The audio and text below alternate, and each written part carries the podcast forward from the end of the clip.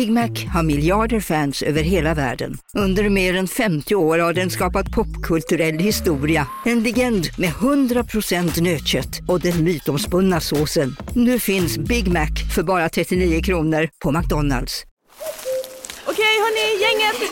Vad är vårt motto? Allt är inte som du tror!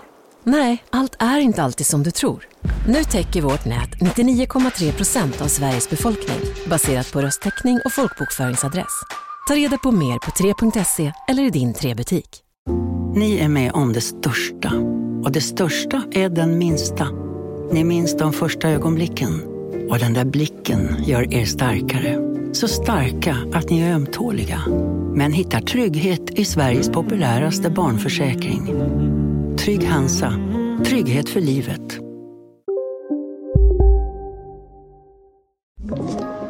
Podplay. Söndag är kommen och såklart lyssnar ni på Nejmen Extra med mig Nicole. Och med mig Tulli.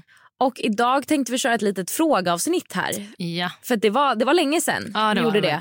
Och jag tänker så här, i sommar kanske vi får göra ett helt frågeavsnitt också. Men vi småstartar lite med ett kortare avsnitt med massa frågor. Det gör vi.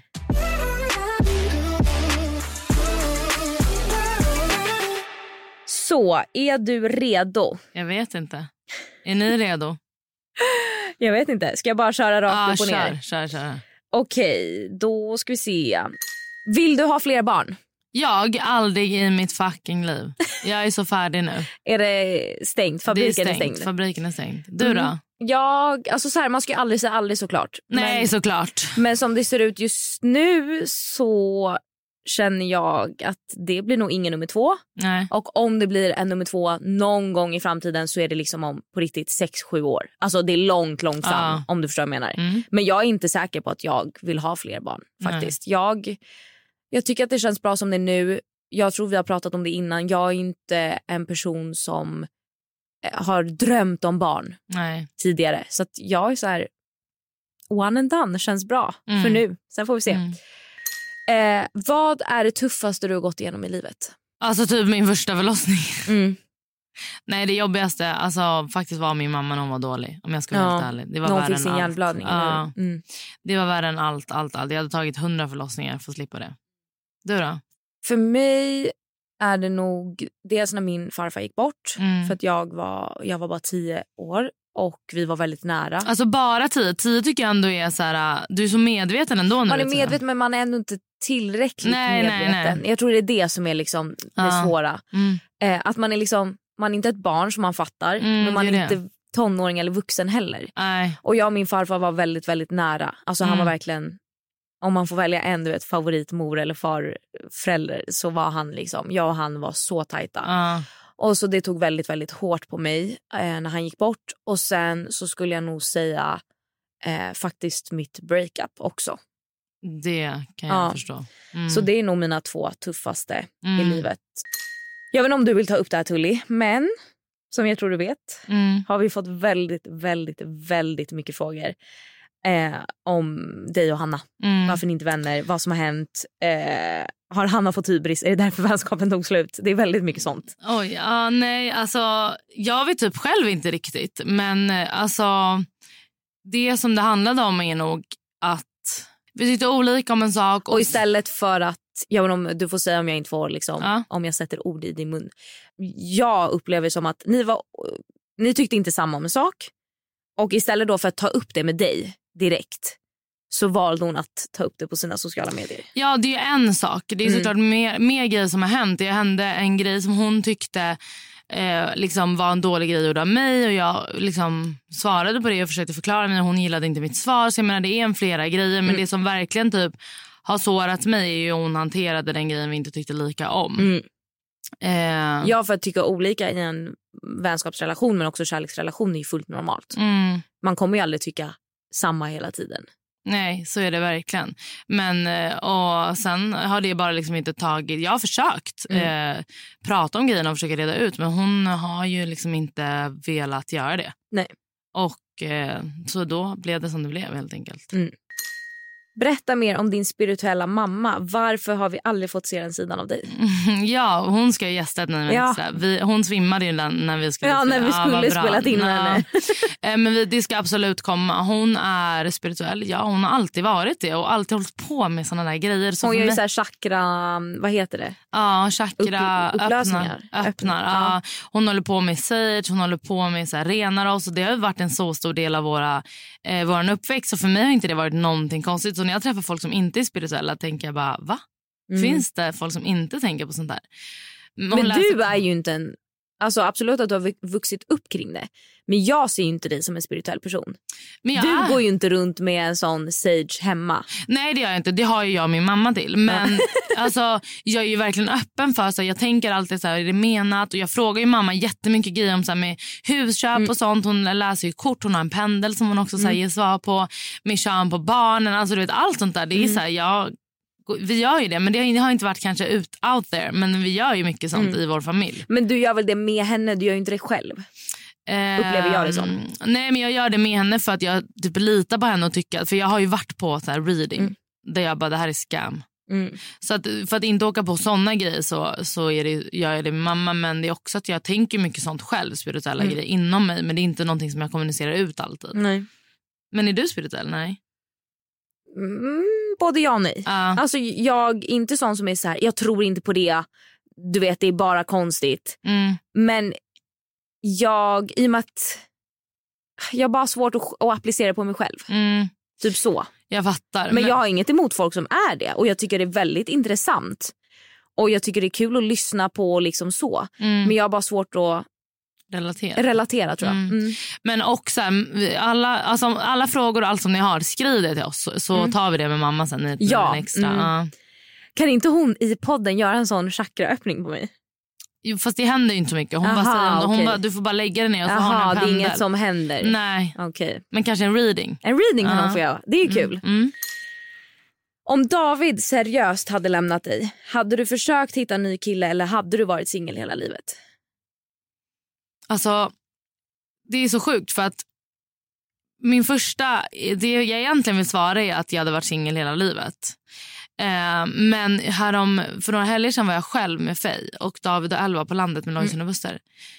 Och alltså jag kände mig så ensam. Jag var så ledsen. Alltså jag var så ledsen. Och det var ju bara för att jag kände en sån stor tomhet. Och det handlar ju inte bara om att så här, det är alltså mina barn, och jag kände verkligen, gud, jag vill inte vara utan David. Jag kände det så starkt då. Så att då är det ju specifikt David, jag hade tvingat honom att fortsätta vara ihop med mig. Men om det inte hade gått så hade jag ju såklart träffat en. Alltså jag hade försökt träffa en ny, du hade ju dejtat, det tror jag. Ja, det hade jag verkligen gjort. Vad hade du gjort om man dem lämnade? Nej, jag hade dejtat. Alltså, sen är det klart, jag hade ju inte blivit tillsammans med första bästa liksom. Men jag hade ju ändå velat träffa någon, för att jag ändå tror på kärleken. Det gör jag. Men också så här, på tvåsamhet. Alltså det är så tråkigt att göra grejer själv. Alltså man vill ju dela det här med... Man vill ju också här, absolut att det är kul att ha en partner och mysigt och allt det, men man vill ju ha de här vardagliga sakerna med någon. Exakt, det är alltså, ju det. Man vill inte sitta hemma och äta middag själv. Nej. Man vill ha någon spontant och typ, hej, alltså, ska vi gå till Coop och köpa en glass? Alltså du vet så. 100%. Och det var det som var den här helgen för mig. Att jag bara, det var en helg, det var fint väder. Och jag bara, alltså Fej, man bara, vad roligt att hänga med Fej. Vi kan inte ens prata. Så jag var bara så här, vi typ åt picknick jag och Fej. Det var kaos. Och man vill bara vara så här, jag vill typ skratta med David åt att det är kaos. Jag vill inte sitta själv och vara irriterad över att det är kaos. Vad har varit din tuffaste utmaning med L? Det finns inga utmaningar med L. Alltså det finns inga utmaningar med. Det är så sjukt. Men hon, alltså min tuffaste, vet du ärligt talat vad min tuffaste utmaning är? Det är att hon vill välja kläder varje morgon, för hon har ingen sense of style. Men det har ju inga barn. Nej, men det är min tuffaste utmaning på riktigt med. Men med mig själv som mamma till finns det ju hur mycket som helst. Alltså att bara så här, försöka vara närvarande, att försöka ge henne det hon behöver, för hon är ju också så medveten. Så hon är ju, jag kan typ inte behandla henne som ett barn, samtidigt som om jag blir irriterad på henne över grejer som vuxna ska tänka på, men så måste man tänka på att hon är ett barn. Så det är väl typ min tuffaste utmaning. Här är en fråga till mig. Hur har det varit att växa upp i sociala medier, att ständigt bli granskad? Har det påverkat dig? Det där är svårt för att jag vet ju inget annat. Nej. Alltså jag tror att det är en annan grej när man, typ du har ju varit en icke-offentlig person och sen har du blivit en offentlig person. då tror jag ändå så här, du vet ju då hur det är att vara, du har ju ett before and ett after and after. Men jag har ju inte det. Men om du skulle tänka på att så här, du kan säga vad du vill, du kan bete dig hur som helst, ingen vet. Det är klart att det hade varit jätteskönt. Ja. Men i och med att jag inte vet hur det känns på riktigt i praktiken, så vet jag, jag kan ju tänka logiskt att säga, oj, hur hade det här varit? Ja. Men jag har ju aldrig fått uppleva det. Nej. Så att jag tycker inte, när folk säger, men gud, det måste ha varit så tufft och det måste vara så jobbigt, så jag säger, men det är inte det. Men tror du inte att det har präglat dig då, kanske med så här, för att ideal och så? Alltså det har varit så tillgängligt och folk har ju kommenterat hur du beter dig, hur du ser ut hela tiden. Tror du inte att det har påverkat dig? Alltså i någon utsträckning så har det nog absolut gjort det.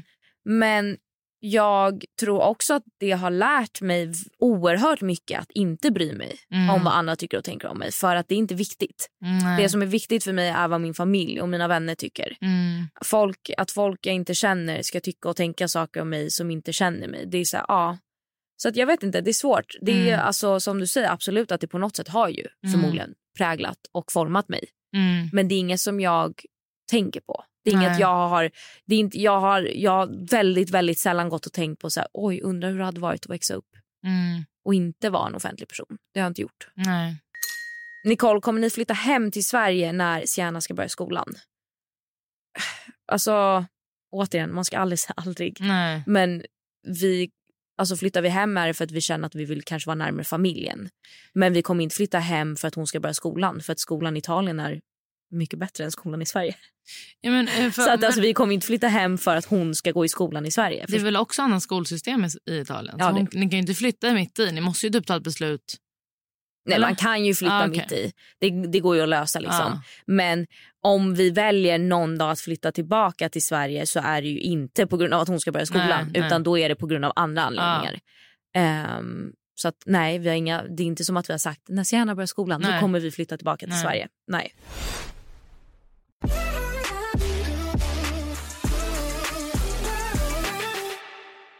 Hur har du tränat Sienna att vara med andra / med barnvakt? Är du nojig? Alltså, man kan väl inte träna en bebis, men jag har bara lämnat henne. Nej, du är ju så chill. Ja, det. Det är du verkligen. Alltså du, nej, man kan ju inte träna bebis. Du lämnar bara bort henne. Ja.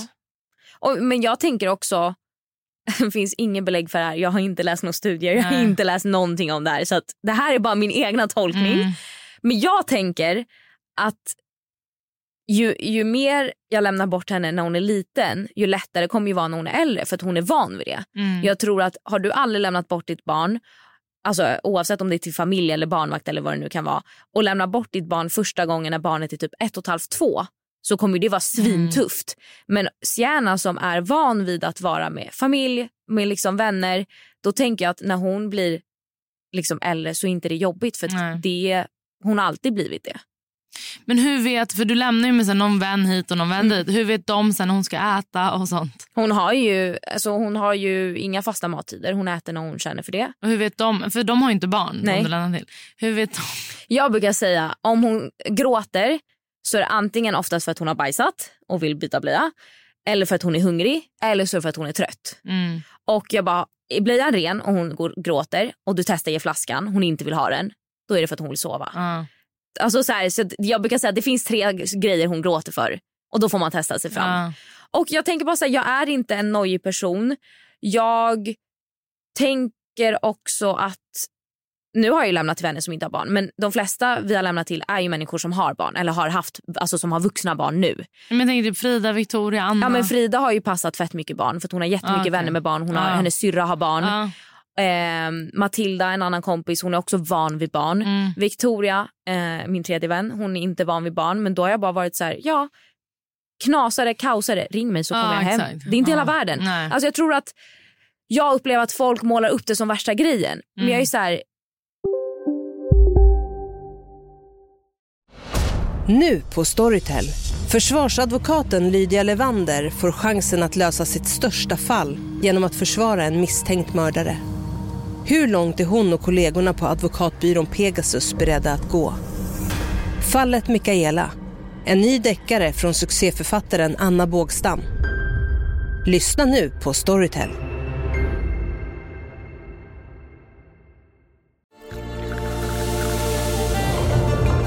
Välkommen till McCafé på utvalda McDonalds-restauranger med barista-kaffe till rimligt pris. Vad sägs om en latte eller cappuccino för bara 35 kronor? Alltid gjorda av våra utbildade baristor. Hej Sverige! Apoteket finns här för dig och alla du tycker om. Nu hittar du extra bra pris på massor av produkter hos oss. Allt för att du ska må bra. Välkommen till oss på Apoteket.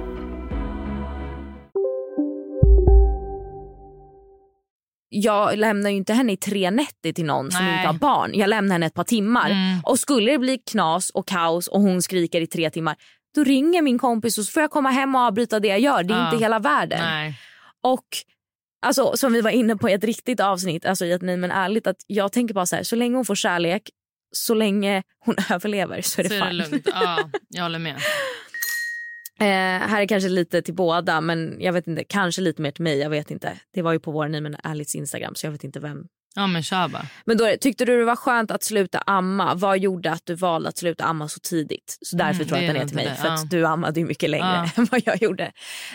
Jag slutade amma dels för att jag... Men när slutade du amma? När hon var 6 veckor. Nej men det började ju ganska tidigt med att jag i första dagarna hade jag jättemycket mjölk.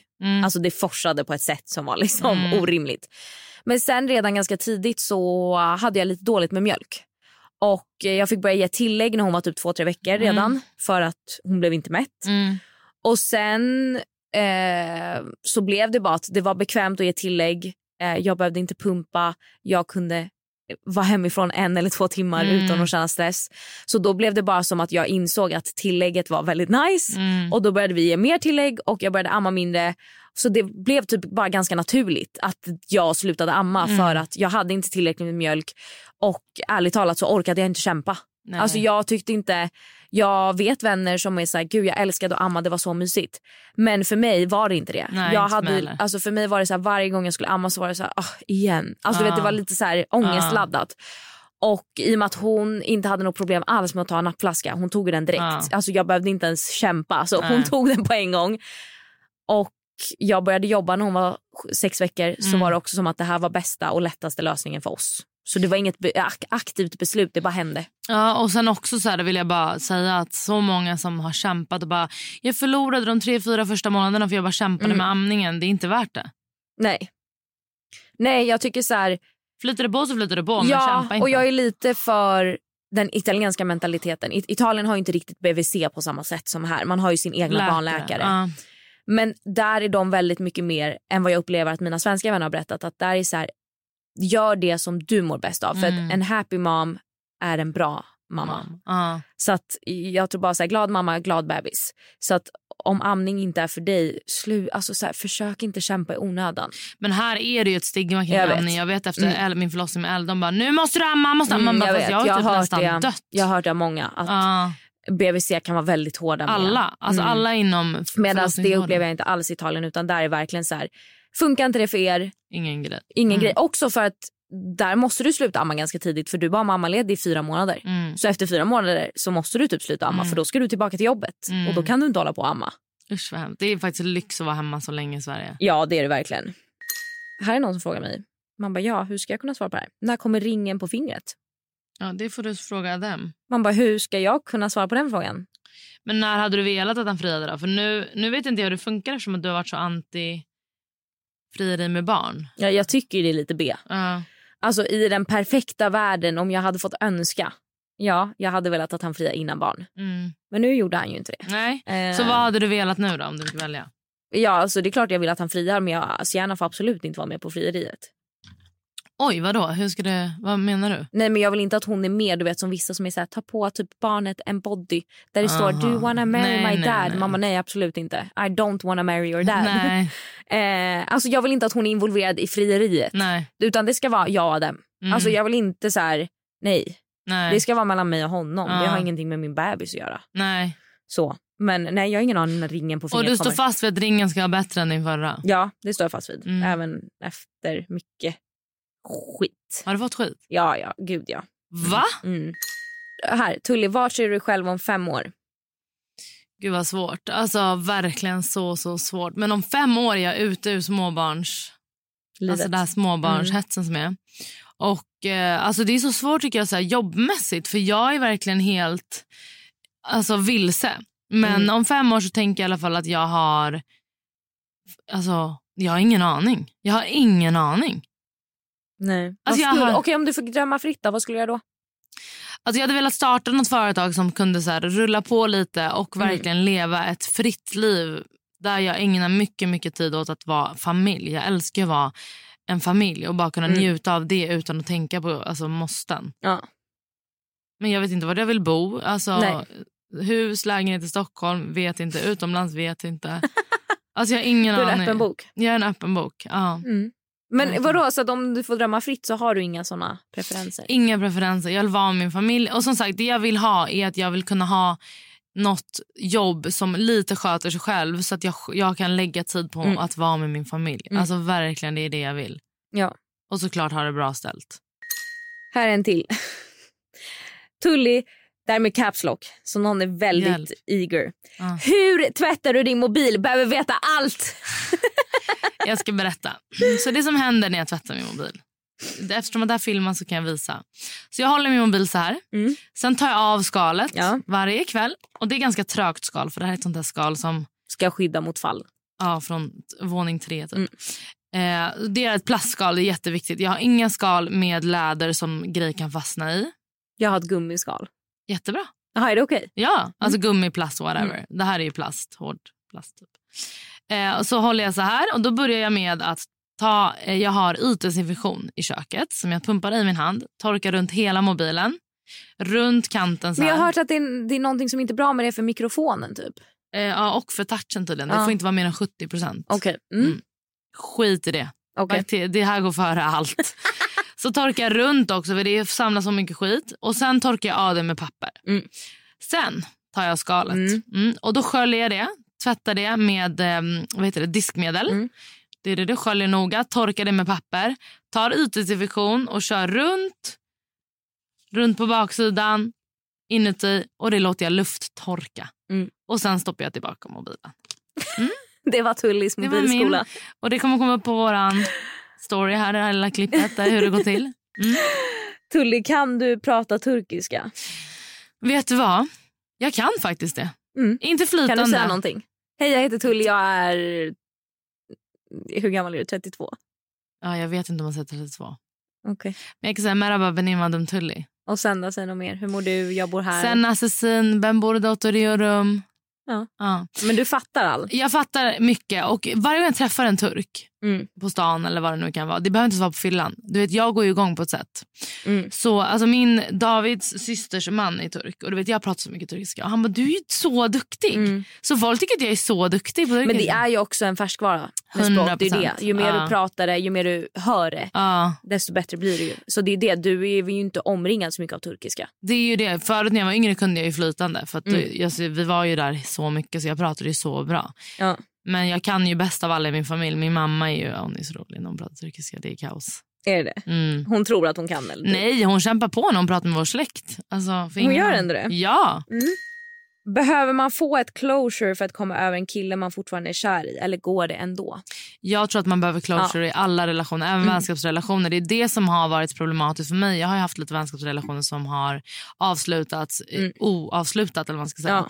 Och jag tror verkligen man behöver closure för att kunna ta sig vidare i processen. Alltså för att kunna bearbeta att så här, okej, det här är någonting som jag behöver gå vidare ifrån och som inte är en del av mitt liv längre. För att vad som helst som har varit en del av ens liv är så svårt, det måste man vänja av sig typ.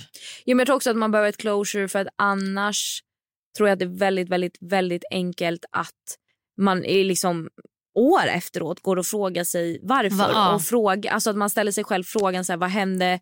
Kunde jag gjort något annorlunda? Att man liksom, man får inte sinnesro. Så har det varit jättemycket med den här Hanna, alltså situationen. För mig har ju det verkligen varit jättejobbigt, och det har tagit ett halvår för mig att bara bearbeta och ta mig igenom och tänka. Jag har tänkt så mycket, jag har varit så ledsen. Så att man behöver verkligen closure. Jag tror det är jätteviktigt just för att själv kunna. Jag tycker man förtjänar ett closure typ. Alltså om man vill ha det. Även om man är, som i det här fallet, hon försöker komma över en kille hjärtekrossad. Men jag tror hon jag tror du behöver ett closure för att i framtiden kunna må bra. Du kommer inte må bättre nu av ett closure. Nej. Men längre fram kommer du det. Mm. Okej, här är sista frågan då, innan vi rundar av. Så får vi göra som sagt ett längre frågeavsnitt i Nejmen ärligt. Men då är det någon till mig här. Tycker inte, Adem, det är jobbigt att du pratar om ditt skitex-publik nu efter barn och så vidare. Personligen hade jag dödat min man om han pratade om sitt ex.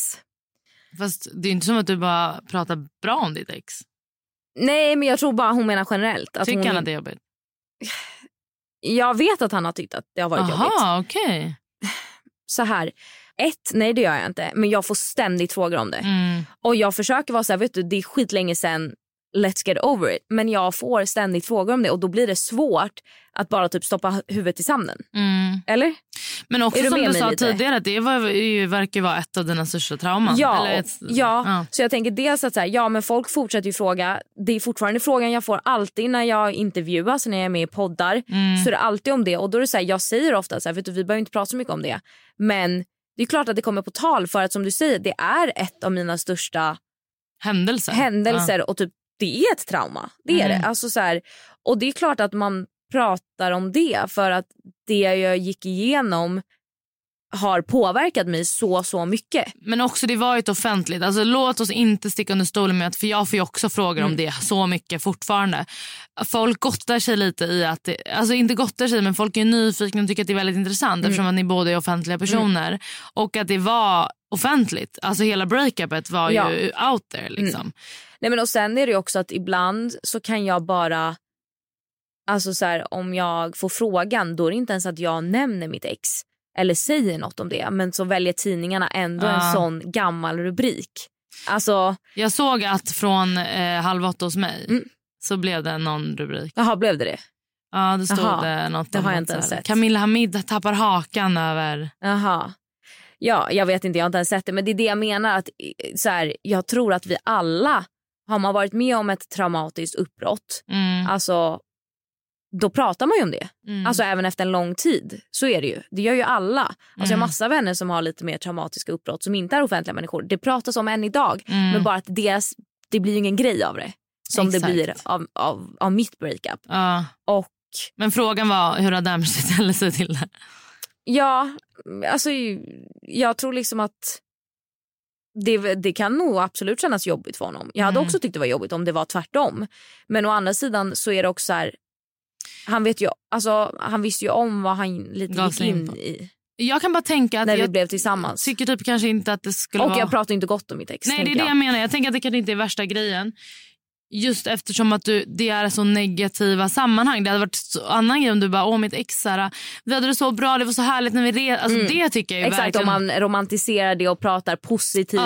Det hade ju stört mig. Men just att det är så negativ benämning, då kanske inte jag hade tyckt att det var så jobbigt faktiskt. Nej. Det är inte som David som ville döpa L till sitt exnamn. Va? Det har jag berättat. Ja, jag vet. Ja. Men jag hade glömt bort det. Ja. Oj. Han ville verkligen det, han tyckte inte det var konstigt. Han har haft ett ex. Nej men gud, det räcker nu. Okej, hörni. Tack att ni har lyssnat. Skicka in mer frågor så kör vi ett frågasnitt i sommar. Ett frågasnitt, ja. Och som sagt, vi ställ alla era frågor. Det finns ingen chans att inte vi svarar. Ställ oss mot väggen. Tack för oss. Puss.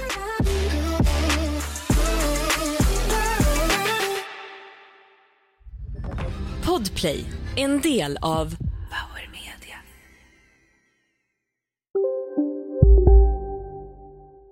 Hej, Synoptik här.